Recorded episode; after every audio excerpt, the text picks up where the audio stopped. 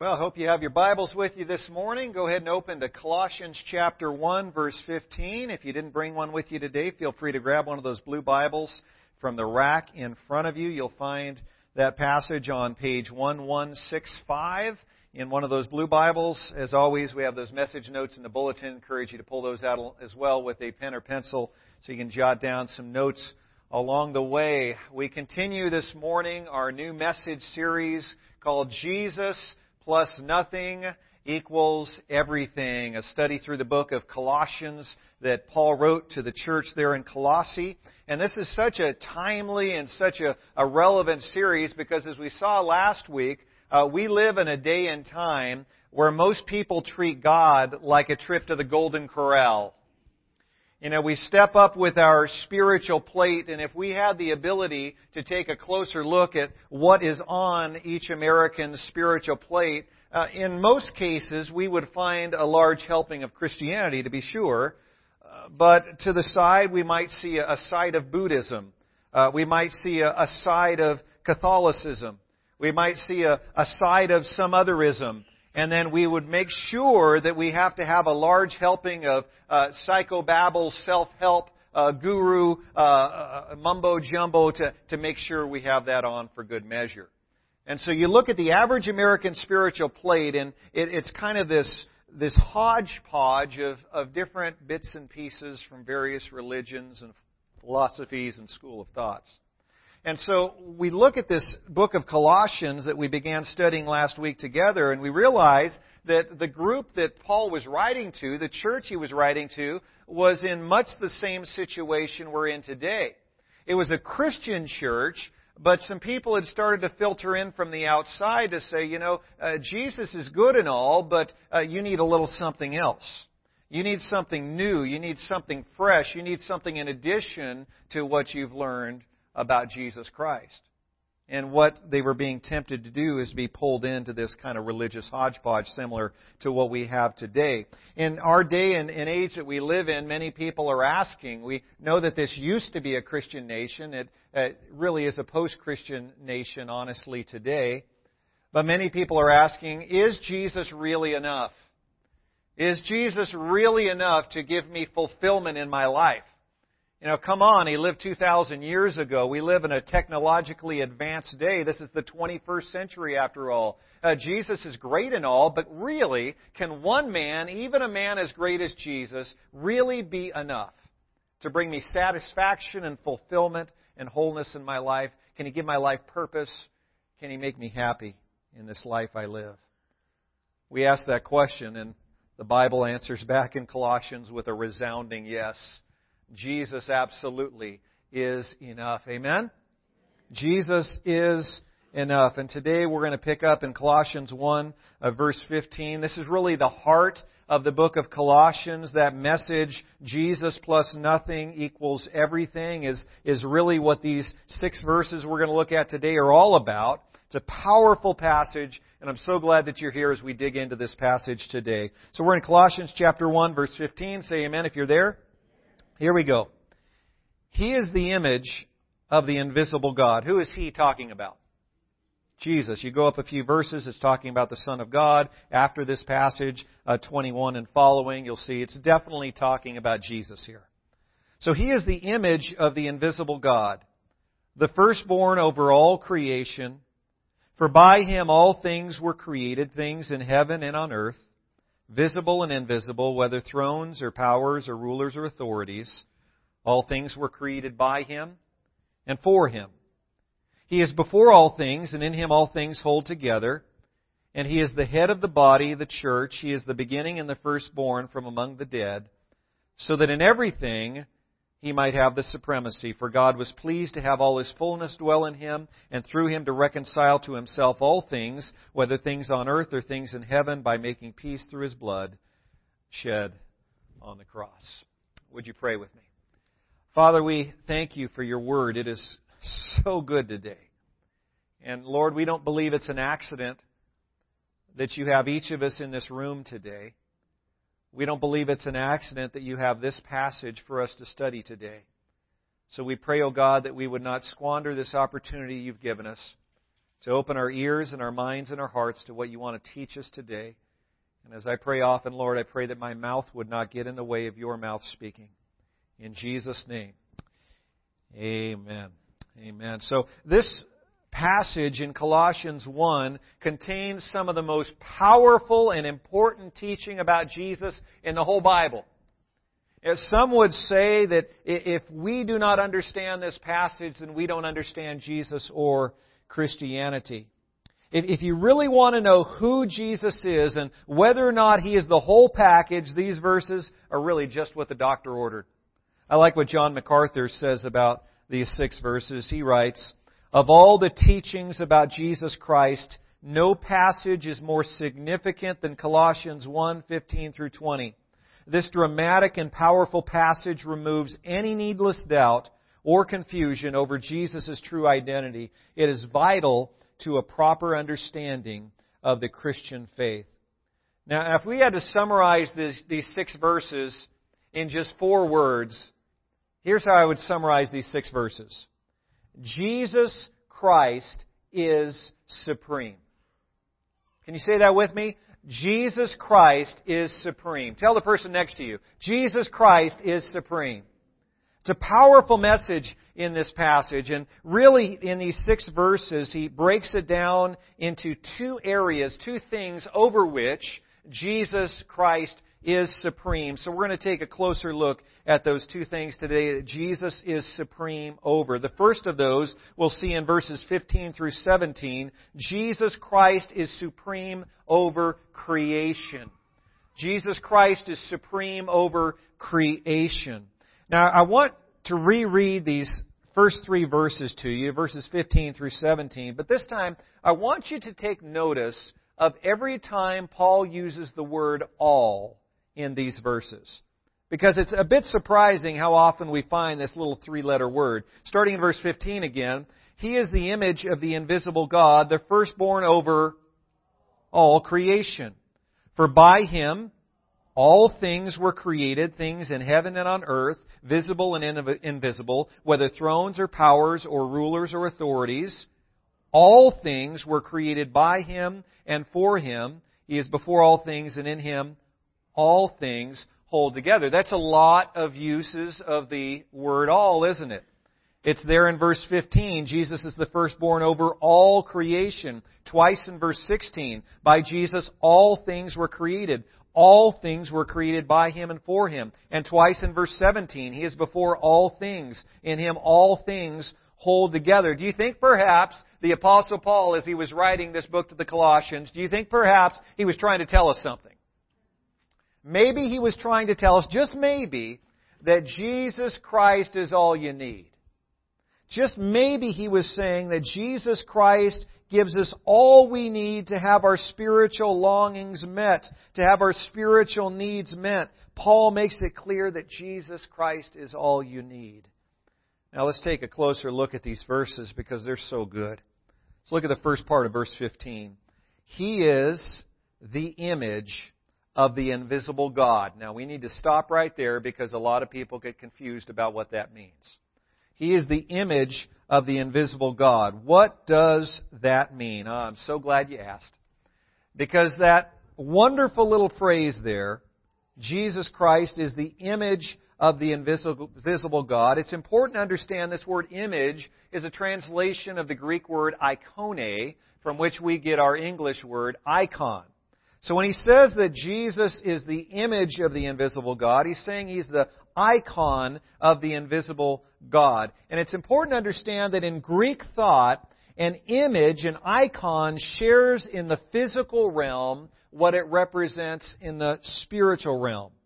So when a, a pagan worshiper in Greek culture would go to a, a pagan temple and worship a stone or granite or metal idol, whatever it happened to be made out of, when he would go and worship at that temple, it wasn't simply that he was going to worship what that idol represented.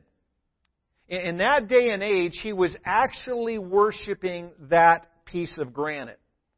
Because that was believed to be an icon, an image, a representative, and also a manifestation of that real God in the spiritual realm in our world, the physical realm. And so in Paul's day, when this word, word image was used, it carried the idea of representation and manifestation. It wasn't just that it kind of looked like what was in the spiritual realm, it actually was that deity in the physical realm, is what they believed. So with that understanding of image in mind, we can much better understand what Paul is saying here in verse 15. When he says that Jesus Christ is the image of the invisible God, he is saying two things. Number one, he's saying that God is invisible. It's first thing he's saying. God is invisible. But number two, he's saying that Jesus Christ is the visible manifestation of God in our world. The physical manifestation of God in our world. Bible commentary Ernest Ashby, commentator Ernest Ashby says it this way, Christ is the visible likeness of God, the invisible, for while no man has seen God, the Son could claim, anyone who has seen me has seen the Father. And I like how Pastor Warren Wiersbe says it. He says, in his essence, God is invisible. But Jesus Christ has revealed him to us. Nature reveals the existence, the power, and the wisdom of God, but nature cannot reveal the very essence of God to us. It is only in Jesus Christ that the invisible God is revealed perfectly. Since no mere creature can perfectly reveal God, Jesus Christ, he writes, must be God. So before we move on to the second half of verse 15, we've got to answer this important question. When Paul tells us that Jesus Christ is the image of the invisible God, is he actually saying that Jesus Christ is himself God? And the answer is yes. That is absolutely what he's saying here. Jesus Christ, he is saying, is God. He's saying that Jesus is not an image of God, He is the image of God, the manifestation of the invisible God in the physical world. So God came into our world in a way that we could see Him and hear Him and touch Him. 2,000 years ago, Jesus came down because God decided to come down. Amen? That's such a powerful statement there. He is the image of the invisible God. Second half of the verse, the firstborn over all creation. What on earth does that mean? Now, the Jehovah's Witnesses, as many of you probably know, latch on to the second part of verse 15 and they say, here is clear evidence that Jesus Christ is not God. It clearly says he's the firstborn over all creation. And here's their logical reasoning with that. If you are born, then you have been created, have you not? And if you have been created, then you are not eternal. And if you have been created and you're not eternal, then you cannot be the eternal, uncreated God. Right? Now that makes perfect logical sense. If Paul had written this letter a week ago to English speaking Americans. But at last I heard he didn't do that, did he? He wrote this 2,000 years ago to the people in Asia, Minor, Asia Minor, modern day Turkey, in a Greek and Roman culture. And so, what did that word firstborn mean to them? Well, for sure, that term first, firstborn at times, like in our culture, was used to talk about the first son born to a mom and dad. But it had a much broader use in those days. The second way firstborn was used was as a sign of power and authority and privilege and ranking within the family. And so this term firstborn refers to the position of privilege and authority. Now, would that meaning of the word firstborn make more sense in verse 15 than that interpretation that Jehovah's Witnesses tell us about? As a matter of fact, it does.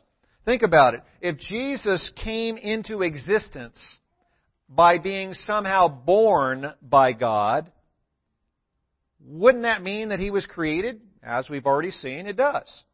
So if he has been created, how could Paul say in the very next verse, verse 16, For by him all things were created? All things, the last I checked, means all things. And so, logically, that statement the interpretation of firstborn as somehow being birthed or created by God breaks down because he could not create all things if he himself had been created. But if you look at that second use of the word firstborn, that Jesus Christ has been given all privilege, he has been given all authority over creation, that makes perfect sense in the context, doesn't it?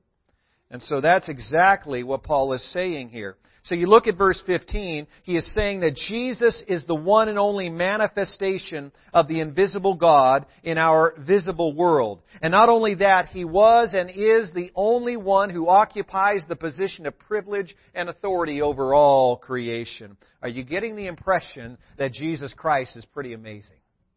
Oh, and we're just warming up here. Look at the next verse, verse 16 and 17 together, we'll look at. For by him all things were created, things in heaven and on earth, visible and invisible, whether thrones or powers or rulers or authorities, all things were created by him and for him. He is before all things, and in him all things hold together. Now, is Paul actually saying that Jesus Christ is the creator of the universe? Once again, yes.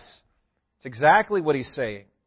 God's word is clear on this fact. Jesus Christ is the creator of the universe. It's not just here. Over in Hebrews chapter 1 verse 2, the writer of Hebrews writes, In these last days God has spoken to us by His Son, whom He appointed heir of all things, and through whom He made the universe. And then John 1 verse 3, Through Jesus all things were made, Without him, nothing was made that has been made. So what was made without Jesus? Nothing. Well, in case any of us were a bit skeptical about Jesus creating all things in the universe, Paul removes all doubt here in Colossians 1 verse 16. Look again at verse 16. Some of the false teachers had evidently been coming into the church and saying things like this. Well, okay, okay, given. Jesus Christ created just about everything. He's a pretty tough guy. He's pretty strong. He's pretty powerful. But certainly he didn't create everything. Probably not the invisible things. He created the, the visible things, but he, he probably didn't create the invisible things. He, he probably didn't create angels. He probably didn't create gravity. And they're coming up with all these wild notions of what Jesus Christ couldn't do. And so Paul makes it clear. Uh, let me say this as plainly as I know how. Verse 16. For by him all things were created, things in heaven and on earth visible and invisible. So anyone that would come along and say, certainly you didn't make angels, we can't see them, Paul says, in fact, he did make them. Well, he made things on earth, but probably not things in heaven. No, he made things on earth and also in heaven. Whether thrones or powers or rulers or authorities, all things were created by him and for him. And so, what are these words he's referring to? Thrones, powers, rulers, authorities. Those are evidently rankings of angels. And I don't know how to sort those four descriptions of angels out, but suffice it to say, the point that Paul is making is this. No matter if you find a high ranking angel or a low ranking angel, Jesus Christ created them all. Eh, you might find an angel that's washing dishes, or you might find an angel that's blowing trumpets for millions. Whatever it is, He made them all. Whether they're high ranking, low ranking, big, strong, little, skinny, fat, whatever, He made them all. And He's making this point that all things were created by Him and for Him. Now I want you to notice these beautiful little prepositions used in these verses. Everything in the universe was created by Him and for Him, and everything in the universe holds together in Him. You catch those three beautiful little prepositions? By, for, and in. We look around us and see a, a world that is incredibly complex and, and fine tuned. I was just doing some research earlier on the human eye.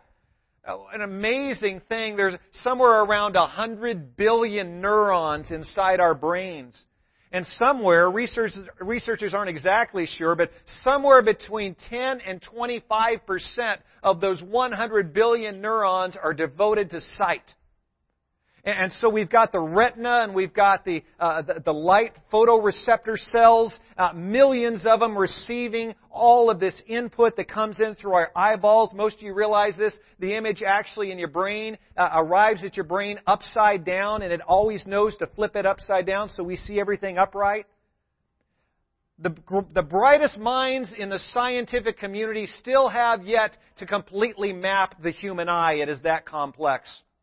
And we look at this amazing world with all the complexity, and when we really come to our senses, we have to understand, we have to realize there is no possible way that all of this stuff in the universe happened by chance.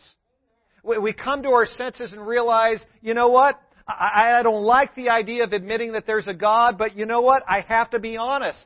I have to be intellectually honest. There is clearly the fingerprint of a designer on everything in this universe. There's no way such a complex and fine-tuned universe could exist without a designer, without intelligent design, without a creator.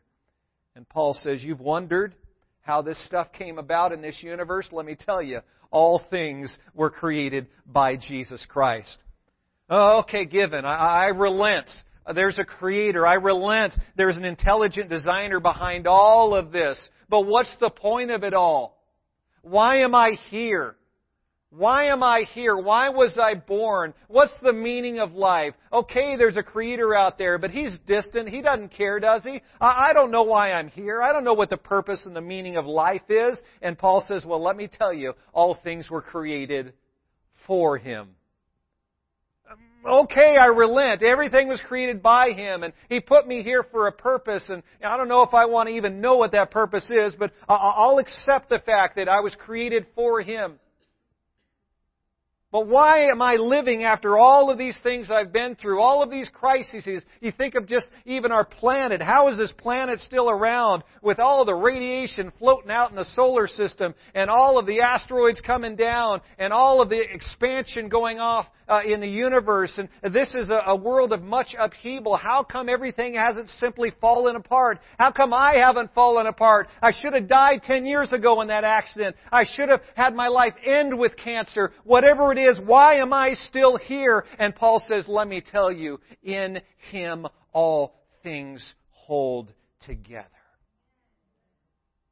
Some of you may be here today and you don't know, you know what? I don't even know if I believe in this God stuff. I, I, don't even know if I believe in Jesus Christ. I want to tell you, all things means you too. You were created by Him. And whether you accept it or not, the fact was He placed you on this earth at a specific time and at a specific place with a specific purpose in mind. I can guarantee you it's a good purpose to bring Him honor and glory, to fulfill what He fine tuned you for, what He created you for in your mother's womb.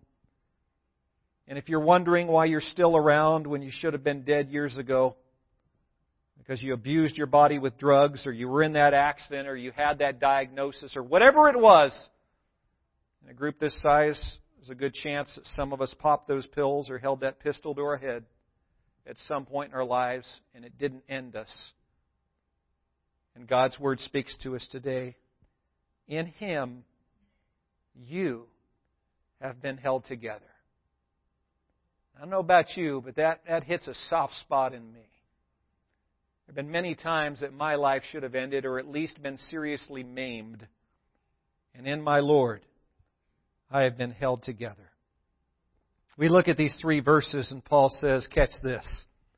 Jesus is the one and only manifestation of the invisible God in our visible world. And not only that, He was and is the only one who occupies the position of privilege and authority over all creation. He is eternal with no beginning and no end. He created everything in the universe. Everything in the universe was created by Him and for Him, and all of it holds together in Him. Wow. And now Paul says, hold on. I'm just warming up. Starting in verse 18 again, notice what he says in these three verses. He is the head of the body, the church. He is the beginning and the firstborn from among the dead, so that in everything he might have the supremacy. For God was pleased to have all of his fullness dwell in him. And through him to reconcile to himself all things, whether things on earth or things in heaven, by making peace through his blood shed on the cross. The glorious passage. So in those first three verses we looked at, we saw that Jesus Christ is supreme over all creation. And here in these three verses, verses 18 through 20, Paul makes it clear that Jesus Christ is supreme over all eternity. He's supreme over all eternity. It's a marvelous thing to realize that Jesus Christ is the all-powerful creator. Everything in this world, everything in this life finds its origin and purpose and sustainability in Him. But let's face it, this life here on earth is just a drop in the bucket of eternity. Think about it. If you live to be a hundred years old here on earth before you die, that 100 years is not even a warm-up lap of the length of eternity, is it? Eternity is so much bigger. Eternity is so much longer. Even those of us who live to be a hundred, that's a drop in the bucket on the timeline of eternity. So we don't want to just know that Jesus Christ is the creator of this world. We don't want to just know that He is the sustainer of this world, that He has a purpose for me in this world. Let's be honest, eternity is such, uh, uh, in comparison, so much greater and more, more uh, impactful and lasting than this life here on earth. I want to know who's in charge of that eternity. I want to know who's in charge of that. And Paul says here in verses 18 through 20, let me tell you who's in charge of that. His name is Jesus Christ. He makes it clear that Jesus is the head of the church, which is called the body of Christ. The New Testament makes it clear that only those in Christ's body will make it to heaven. Paul points out also in verse 18 that Jesus is the beginning and the firstborn from among the dead. Once again, he's using this word firstborn. So once again, he's talking about priority and privilege and authority. And so he's saying that Jesus has the privilege and authority to blaze a trail to heaven for any of those who follow him. And Paul, I love this little phrase in verse 18, writes, so that in everything he might have the supremacy. And so in case any of us missed it, Paul makes it clear. If you're wondering who has the supremacy over all this stuff in the physical world, over this life that we know, his name is Jesus Christ. And if there's anyone wondering who is supreme over eternity, this is the drop of the bucket, but hey, let's talk about the much longer period of time, eternity. Let's talk about heaven. Let's talk about uh, the, the, the life after this one. Jesus is in charge of that as well. He is supreme over all eternity. Once again in verse 19, he says, For God was pleased to have all of his fullness dwell in him and through him to reconcile to himself all things, whether things on earth or things in heaven, by making peace through his blood shed on the cross. Paul emphasizes here that Jesus is supreme over reconciliation. In other words, he is the only one who can restore our broken relationship with God. He is the only one who could pay the death penalty for our sins so that we could live with God forever. He's the only one who can offer us the mercy and grace and forgiveness and peace that we desperately need. He is the only one who holds the key to heaven. And that's why Jesus said point blank in John 14:6, "I am the way and the truth and the life. No one comes to the Father except through me." When it comes to this physical world that we live in, it's so important to understand that everything in the universe was created by Him and for Him and holds together in Him. And when it comes to the new and improved eternal world, it's so important to understand that everything in eternity, catch this, was created by Him and for Him. And in Him, everything in eternity holds together. And when it comes to the, this new and improved eternal life in heaven, we have to take hold of that. We have to take hold of it. Jesus Christ is hands down the most powerful, the most important, the most awe-inspiring person in the world, past, present, and future. And I want to know, do you know Him?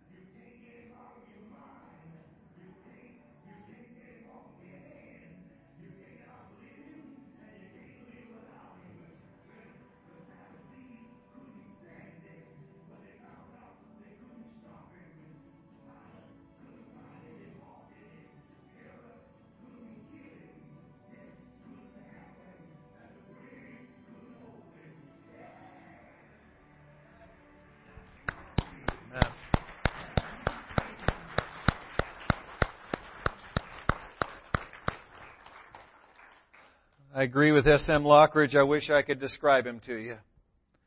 He's the one and only manifestation of the invisible God in our visible world, not only that he was and is the only one who occupies the position of privilege and authority over all creation. He is eternal with no beginning and no end. He created everything in the universe. Everything in the universe was created by him and for him, and all of it holds together in him. He is Lord of all creation. He is Lord of all eternity. He is our only hope of forgiveness. He is our only hope of a relationship with God. He is our only hope of a life filled with purpose and grace and and peace. He is our only hope of heaven because heaven is all about Jesus Christ. And miracle of miracles, this awe-inspiring creator of heaven and earth actually loves me. This all-powerful creator of heaven and earth actually loves you and desires to be in a relationship with you. But being a gentleman, he will not force himself upon you. You have to choose. Whether you like it or not, you are His creation. You were created by Him and for Him, and He is the only reason that you haven't completely fallen apart. So it's my hope and prayer that today you'll humbly embrace Him as your Lord and Savior. He created you, but you must choose to put Him in that place of Lord of your life. He created you, He has a plan for you. But you have to choose whether or not you're going to walk in obedience to that will and plan. I hope you do, because there's no one like Him. Lord Jesus, there is none like you. Lord Jesus, we thank you for coming to do for us what we can never do for ourselves. He made a way to make us right with God the Father. You came to show us how to live. You came to demonstrate in our visible world what the invisible God looks like. We believe that you are the perfect representation and manifestation of Him. And so, Lord Jesus, we pray to you. We worship you. We follow you as God. Thank you, Lord Jesus. If you're here today, you've never made that decision.